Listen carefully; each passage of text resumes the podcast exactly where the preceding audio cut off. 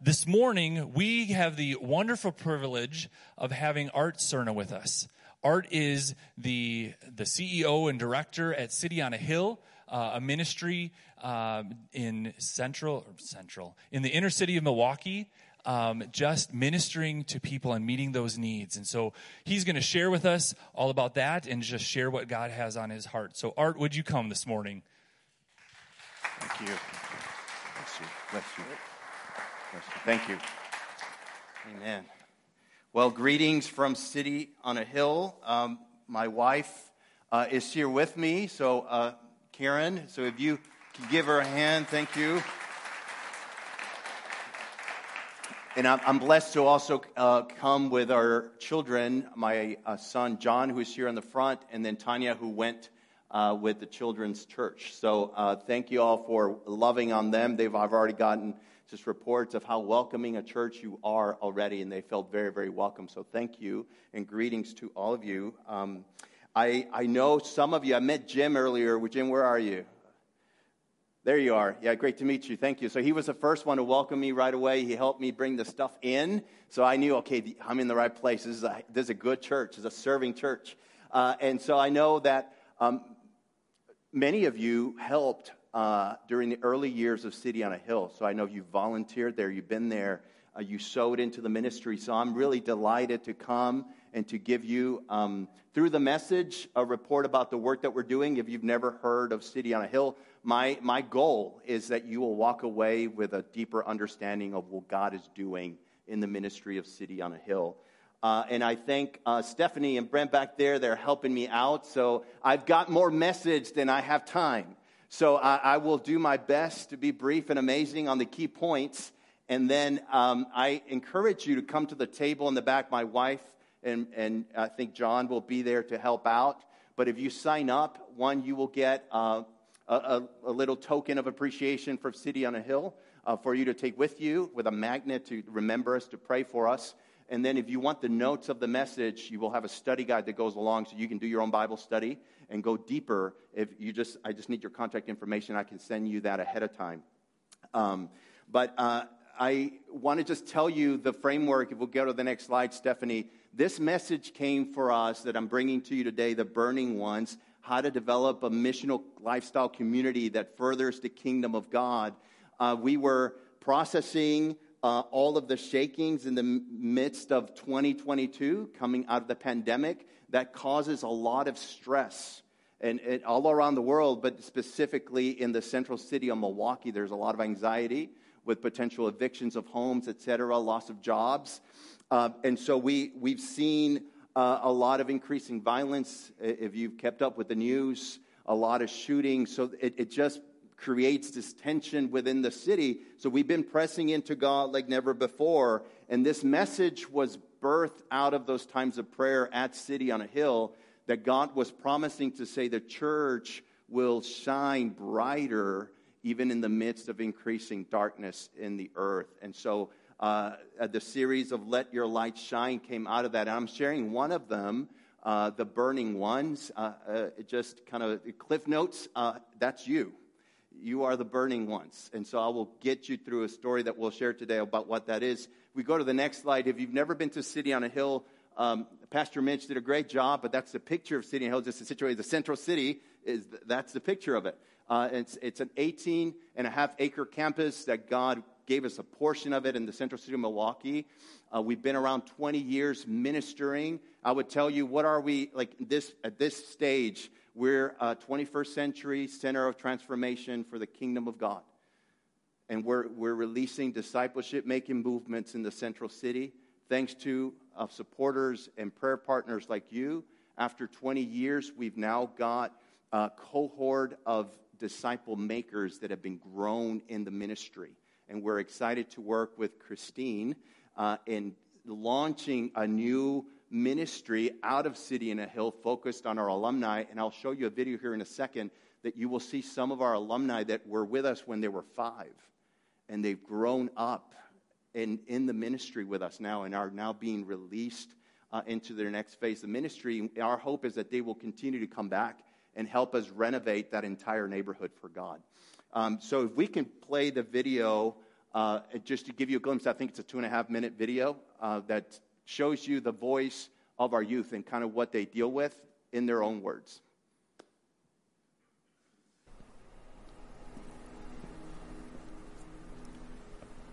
When is the first time you learned that it wasn't okay to be you? The first time you learned that being you really just meant becoming something more? How many of us have memorized scripts that told us we weren't enough? Scripts propelling us to play roles we never auditioned for. We were told that zip codes were the evidence for how our stories would unfold. They made assumptions about our location before they ever knew our names. They used five numbers to conclude the definition of us. These numbers limited us, saw the minimum in us, no longer interested in us, assumed the criminal in us, failed to see God's image in us, hid resources, yet they couldn't hide the resilience in us. We were the ones they thought success would never meet. Success isn't confined by numbers isn't found somewhere between a nine to five. Success is a resurrecting of hope when others spoke death. Success is sensing God's handiwork etched in your entire being when others saw less.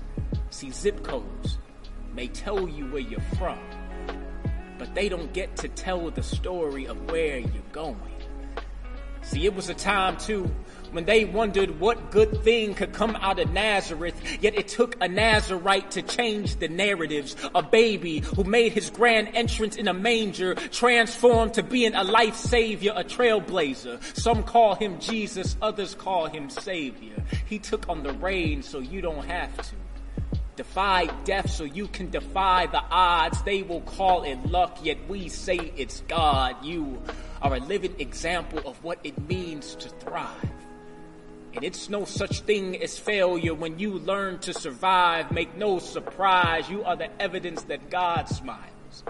And we all bear witness that what they called impossible blossoms if flowers can bloom where they've been planted. Then you can thrive where you've been born. See, they made assumptions about our locations before they ever knew our names.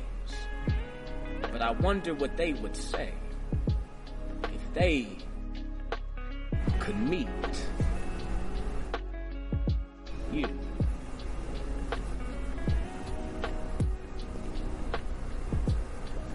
So I can just tell you, God is in the midst of this community. And despite all that we hear, God is moving. And just as he went about and found the disciples and called them to himself, God is doing the same in the lives of these young people, and He has called them to come on a journey. So if we can turn to Luke 24, that's where we're going to get started in our message today on an account. So right now, just in, in, in, in, the, in the season of the church, we're between the resurrection and Pentecost. We're right in the middle, right? So I'm, I'm going to bring a message out of Luke 24. Here's the big idea of the message. I've heard it said, begin with the end in mind. So I'm going to begin with the big idea. The big idea is this looking at the story of the Emmaus Road, this message will hopefully show you how the resurrection of Jesus and his visitation to his disciples brings clarity, commitment, and community to our life as the church. So that's where we're going to dive in.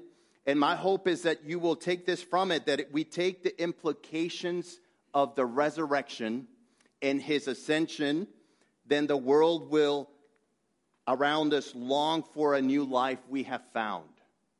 Because I can tell you, in the central city of Milwaukee, where we're located just minutes from downtown, just minutes, where just 72 hours ago, there was like 20 people that were impacted uh, by a, a mass shooting. No one died, but there were still 10 people, 12 people arrested, nine guns collected.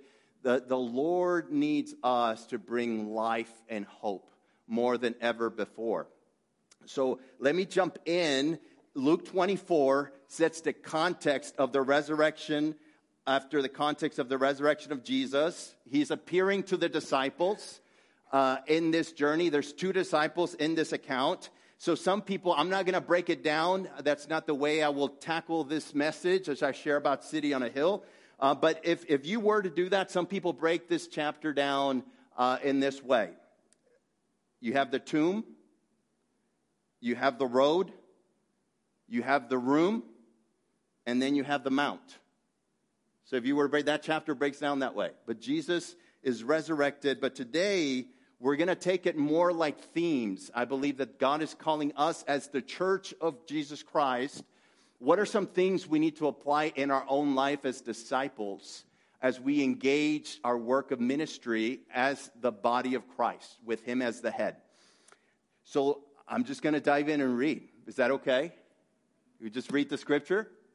Amen. All right. So, verse 13 that says, That very day, two of them were going to a village named Emmaus about seven miles from Jerusalem. I'm sure they had their Fitbit on, getting their steps in. They were walking on the road.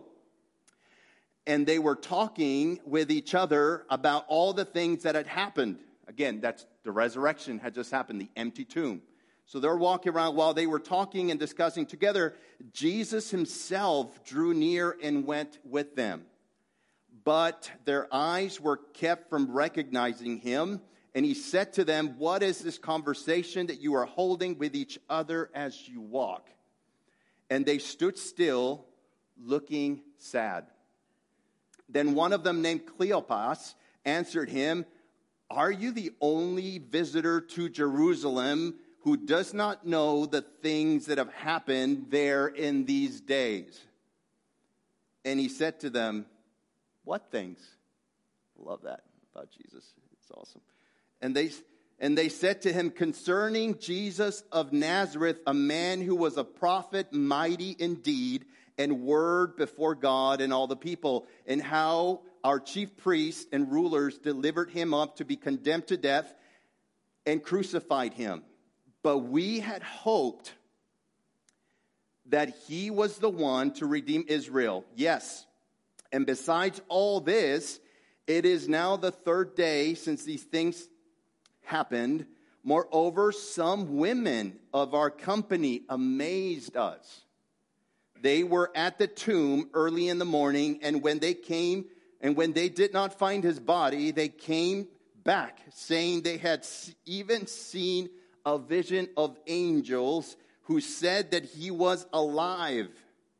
Some of those who were with us went to the tomb and found it just as the women had said, but him they did not see. And he said to them, O foolish ones, and slow of heart to believe all that the prophets have spoken. Was that was it not necessary that the Christ should be, should suffer these things and enter into his glory? And beginning with Moses and all the prophets, he interpreted to them in all the scriptures the things concerning himself. So they drew near to the village to which they were going. He acted as if he were going farther.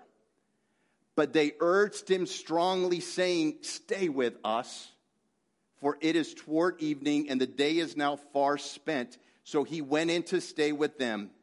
When he was at the table with them, he took the bread and blessed and broke it and gave it to them.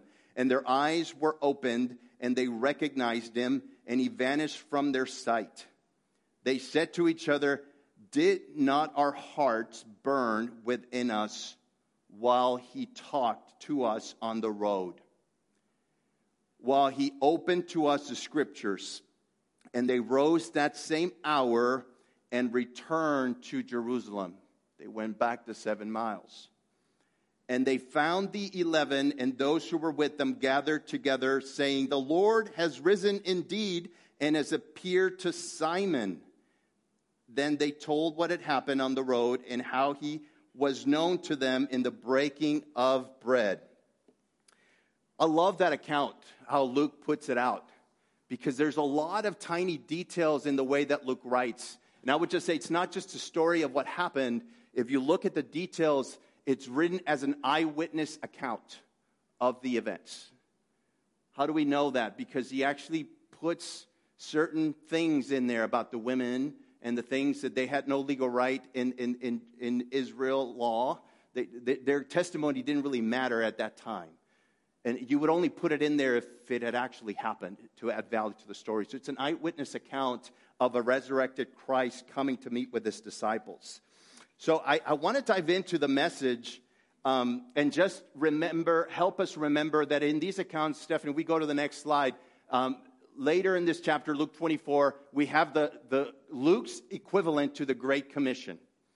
At City on a Hill, City on a Hill, we believe we are part of the Great Commission. We go where maybe it's hard for people to go because we believe people should hear the good news of the gospel.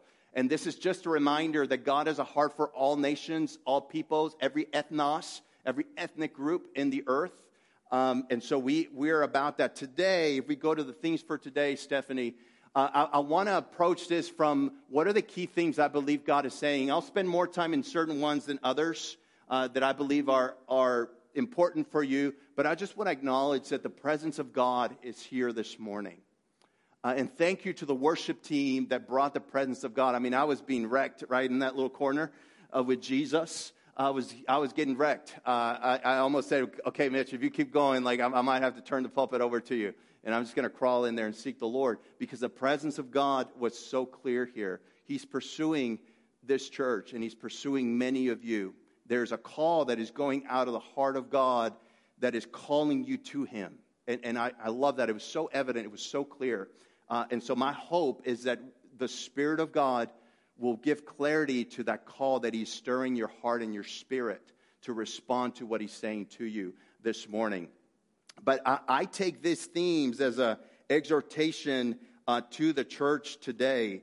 Uh, so I want to start. The, here's the first theme of the story I believe that God is prompting us. Number one is adventure into the unknown. Adventure into the unknown. I believe God is saying that to the church. So there's this, uh, where we do work at City on a Hill, if you read the statistics, there's a ton of trauma. So we had, um, you know, shootings is, is normalized in a way. And we had one of our alum, alumni, um, he's a 27 year old man, uh, and his daughter, he, he doesn't have custody, but she goes to our youth center. We watched her, our staff watched her be born. And in some ways, we've sort of adopted her. She comes to all of our children's events, um, and she's there almost every day. And, and her dad uh, and her mom is also an alum of City on a Hill, but she lives with her mom. Uh, her dad was shot several weeks ago uh, in, in the city. They, they, he doesn't live with her, but they were close. Uh, so he's standing out. You know, who knows kind of the implications of how that happened, but he, he bled to death and died in front, in front of his house.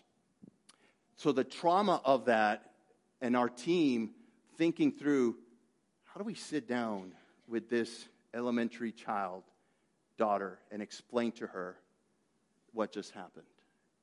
And the fact, and her question, she, she's a real evangelist.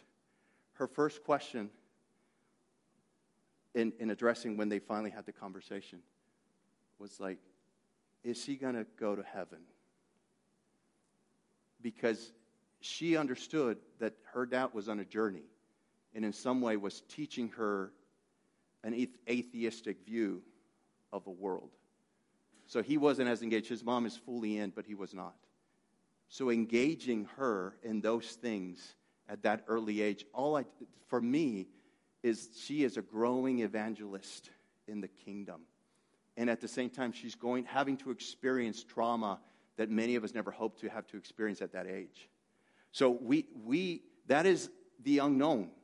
God, we don't even know how do we show up? We don't, we don't have the words.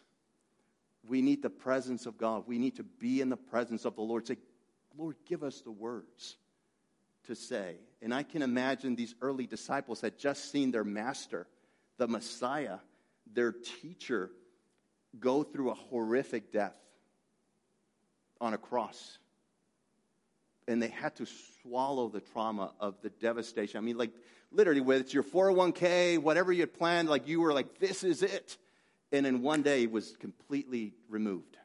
And they were in that state of shock themselves as, as believers. Um, but this concept of, we've heard this term, cognitive dissonance. It's from physiology. Cognitive dissonance is defined as The discomfort felt when your beliefs are inconsistent with one another or with your actions. You believe something, and something in front of you completely delivers a different message, and you're like, I don't know what to do with that. Like, I, I, I, and your brain. So, but the, the, the helpfulness of this is when you have these moments, uh, brain science tells you this disruption actually makes your brain the most receptive to learn and to grow.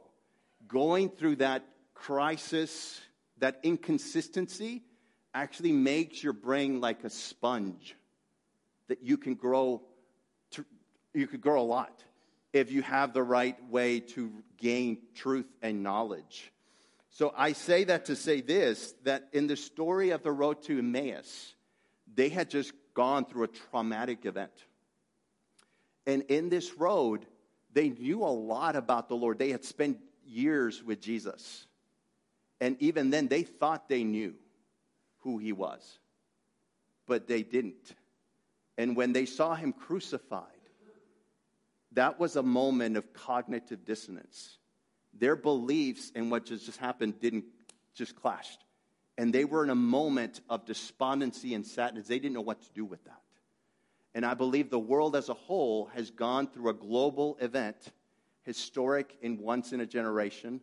And we're still trying to figure out how does my faith and what I thought God and all of the kingdom and the purpose of God, how does this align with what I am seeing? So globally, I think we are going through a, motion, a season of cognitive dissonance and trying to figure out, Lord, I don't know what to do. Like we prayed or we done this, and I don't know what to do as the church. So, having said that, the point is that all calls us into the adventure because Jesus is in the midst of his people and he's calling them to come to him. And we need the truth that the resurrected Christ brings. And the last point I would say on this point we do, my wife, John and, and Karen have actually done this. I haven't yet, but they've done our poverty simulation at City on a Hill where we, we help people build empathy for those growing up in urban poverty. It's a 40 hour experience where you come in and you go through an experience and you get to actually experience what poverty really looks like uh, in an urban setting. And we have some of the most powerful learning experiences when people that commit to go do that that you couldn't get from a book. Like you go through, I, I, I think it's trademark, so I can't even share like what, what, we do, but it is, it is a powerful thing. And, and people experience, they're, they're facing a truth and they have to deal with that. And we're pumping truth from the Bible about God's heart for the poor and for justice. And we have people that years later, I have staff members that say, I'm here now because, you know, 10 years ago, I did a poverty simulation and God just wrecked me. And I, he put in me a heart for the poor and the marginalized, and, and I, I just couldn't do anything else but be in a mission for him. So that's the first. I believe God is calling his church to adventure. Number two, um, yeah, Stephanie, we can skip and just go to number two. I believe God is calling his church to embrace different. Embrace different. So God's kingdom operates from an entirely different dimension, a whole different realm than what we see materially. And it has to be spiritually discerned. It is said that this book, it's, it's the most incredible book ever written but it's also the only book where you actually need the author present to comprehend it. You actually need the author to be present to understand it. Because without the work of the Holy Spirit, you read this book and you say, I have no idea what it, I, I just don't understand what it's saying. But if he's present, the scriptures will be open to you and you will understand. Embracing different is these disciples had an expectation of what they thought was going to happen when they said yes to this, this, this man who was walking and calling them, Follow me. And they had just, those hopes had been dashed. They felt that he was going to bring a certain type of kingdom, that it would look a certain type of way. In their context, this Roman Empire, the most powerful empire in that day, right? And, and in that time, they felt, they thought it would look a certain way. And it didn't. and they had to deal with that. That was different. The other thing is, they had to believe that the resurrection was even possible.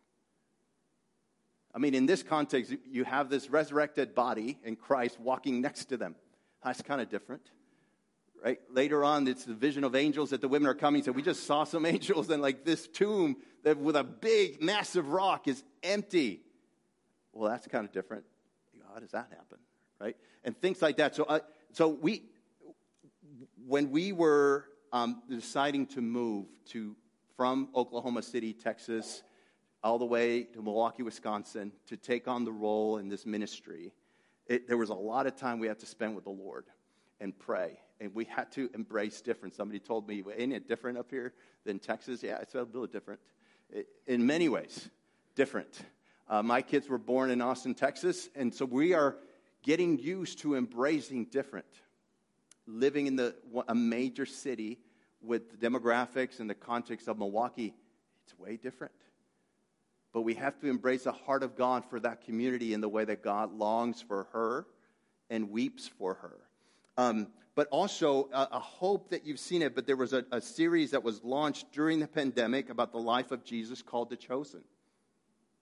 If you've never seen it, I recommend it. But there is this fascinating scene in episode 8 uh, where Peter is complaining to Jesus about having called Matthew, the tax collector, to become part of his band of disciples.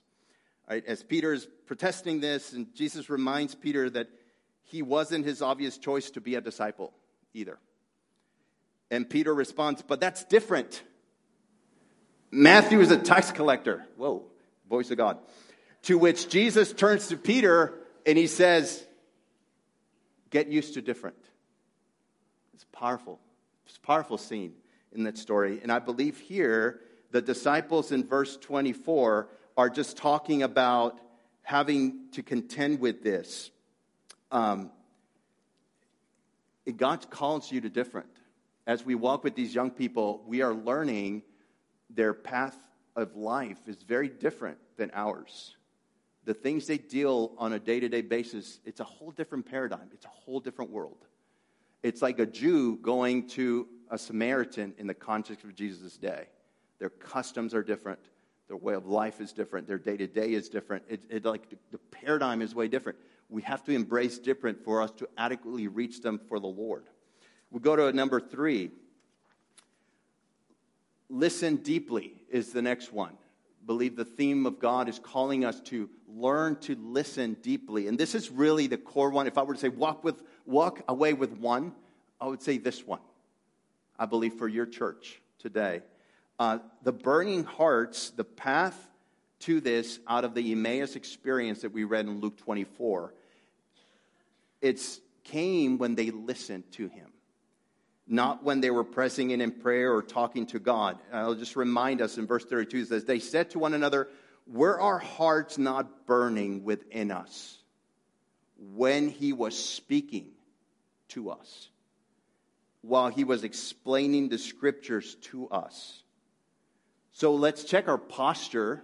At times, it's how much are we listening to the Lord as we approach the King of Kings in this context? I believe that is the catalyst for the burning heart.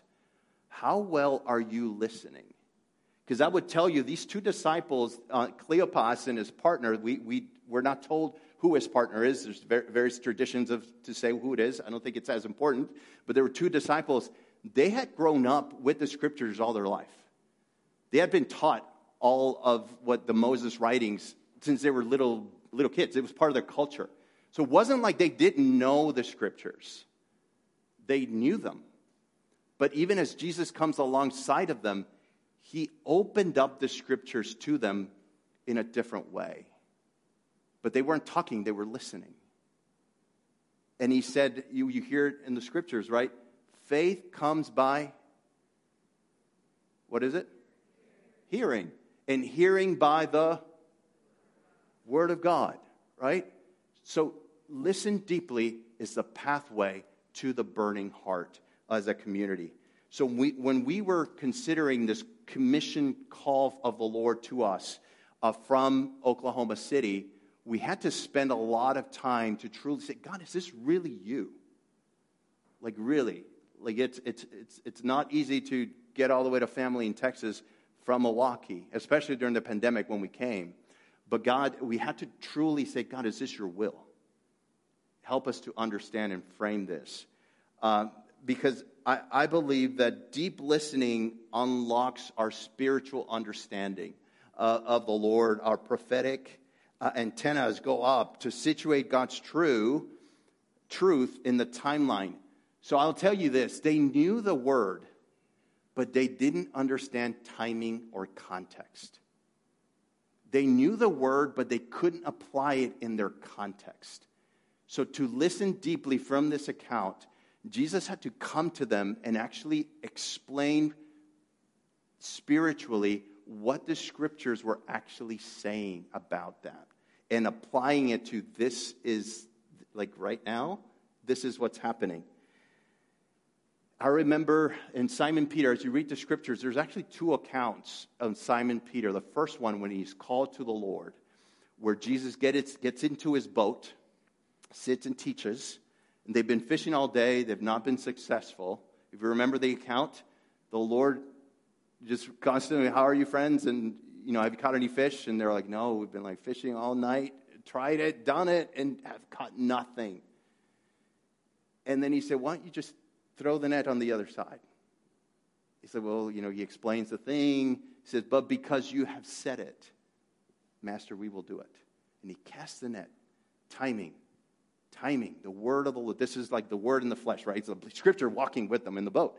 And he, and he applies it to a very particular time and gives them context. Do it now. And as they obeyed, they caught, there's so much fish that the nets were tearing, right? Later down, after the resurrection, they go back to fishing because they don't know what to do. They've got this cognitive dissonance. We don't know, and we don't know what to do, God. And then they hear again. They go fishing, and again, this, this man shows up. He says, Friends, how are you? And talking and says, Cast your net to the other side. They do it again, and they catch so much fish. In that moment, John says, That's the master. It's the Lord.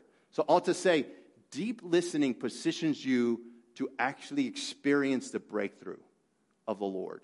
You may know the word, but unless you know how to apply it, uh, you won't get it. So we'll go to point four. I've kind of already talked about this, aligned prophetically. He says, From Moses on, he explained to them that the scriptures were really pointing directly to him, to Jesus.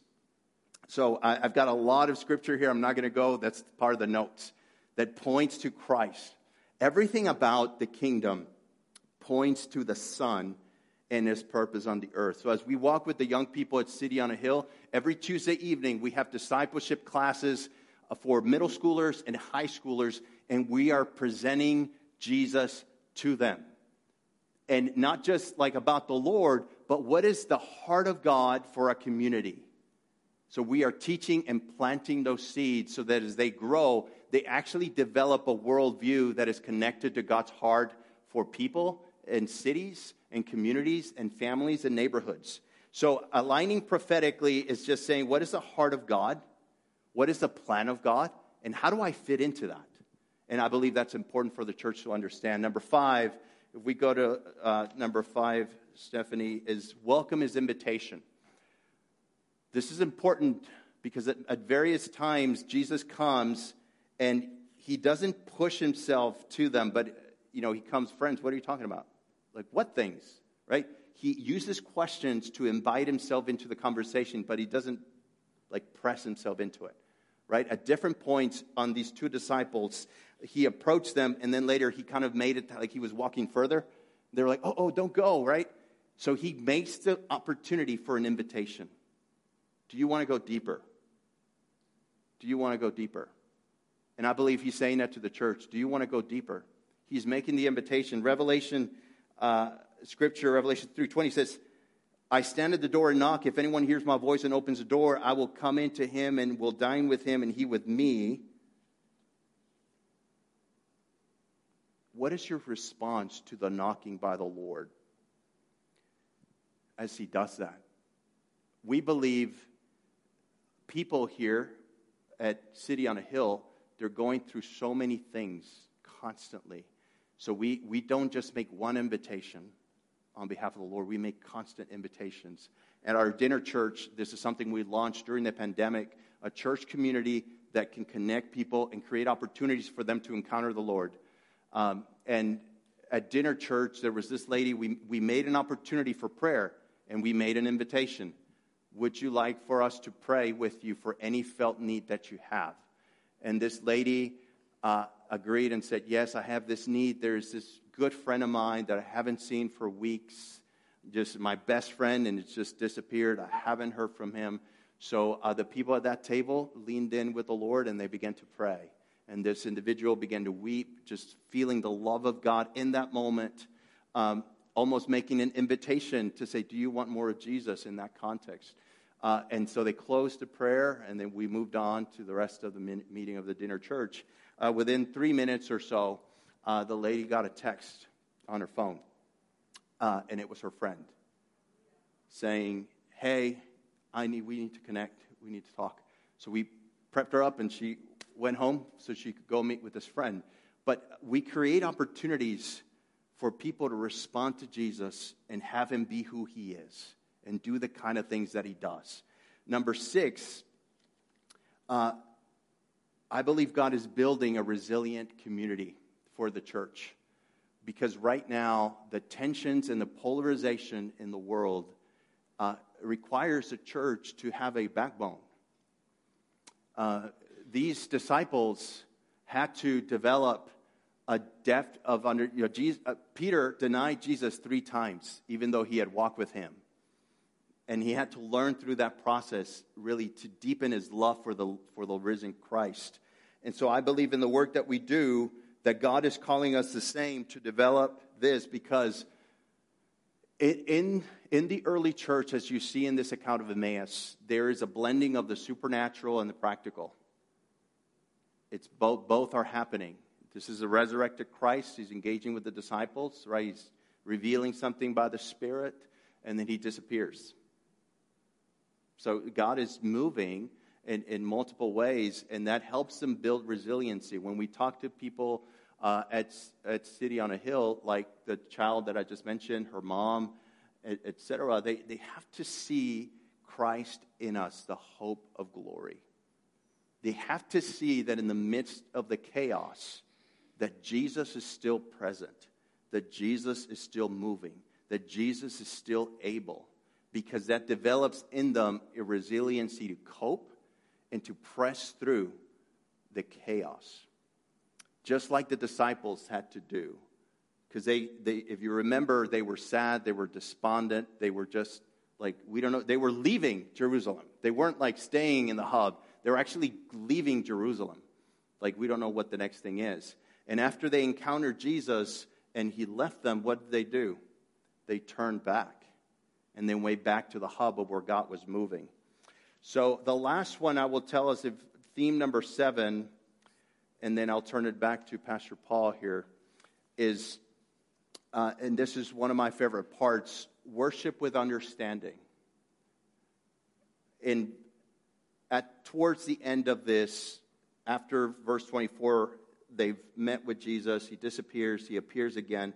In verse 50, it says, And he let them out as far as Bethany, and he lifted up his hands and blessed them. While he was blessing them, he parted from them and was carried up into heaven. And they, after worshiping him, returned to Jerusalem with great joy and were continually in the temple praising God. I think that's powerful. Because before this encounter, they weren't sure what to do. Like they, they literally had no fuel to worship, they lacked understanding that he was who he said he was the Messiah, the Christ. All the scriptures, unto us a child is born, to us a son is given, the government should be his All those promises of who he was, Psalm 2, Psalm 110, all those Malachi, all those things of the one who created the way, all those things were really, truly pointing to him. They didn't know that, fully believe it. They heard it, but it hadn't sunk in as revelation to them. And once they caught that at this account in Bethany, And it's powerful, too, that in Bethany was the place where Jesus would go to refresh himself. That's where Martha, Mary, Lazarus lived. And that's where he went when he was on the earth to refresh. Sounds like somebody you were at the beach reading a book. This was, would have been like a Bethany to Jesus to come in and refresh. And it was also where he resurrected Lazarus, even prior to the cross. And then we said to Satan, I do have authority over death. And in that place, he ascended onto the throne. He was like, and they worshiped him. So I believe the call to us, um, and I will close in prayer, is become just like the disciples in the Emmaus Road. All of us are in that same pathway as an Emmaus right now. As a church globally, capital C, we are coming out of an experience. You know, some people have never come back to church after the pandemic, they just disappeared. Um, I'm not saying that's where you all are at, but globally, like in the church, uh, people have been stirred in their faith, or like shaken in their faith, more is more accurately said, to say, wow, like, where is God in all of this? But just like in Emmaus, God is always, He's got a prophetic plan. It's always pointing to Christ and, and beyond. And He is calling us to say, as He comes alongside of us in our confusion or in our questions, He is showing up on our Emmaus road. And He is revealing Himself. Who do you say that I am? And I encourage you, church, as you lean into that invitation from the Lord, your worship is going to go to a whole nother level. Let's bow our heads and I will, I will, pray. Father, in the name of Jesus, we thank you for the message. We thank you for the Spirit of God moving and working in our community. Lord, we thank you for the way that you are shaping disciples in this moment in the earth. We honor you as our creator and as our messenger and as our uh, seated Christ on the throne. We bless this community of people, Lord. Uh, we thank you for Portview Church. We thank you for the way that you are drawing people to yourself. And we ask, Holy Spirit, that you would encourage, you would affirm the call of God in those who are here this morning and ignite in us a heart for worship, that our hearts would not remain in a place of brokenness, O oh God, or sadness, but would move to burn for you as you reveal yourself to us. In Jesus' name, amen. Thank you all.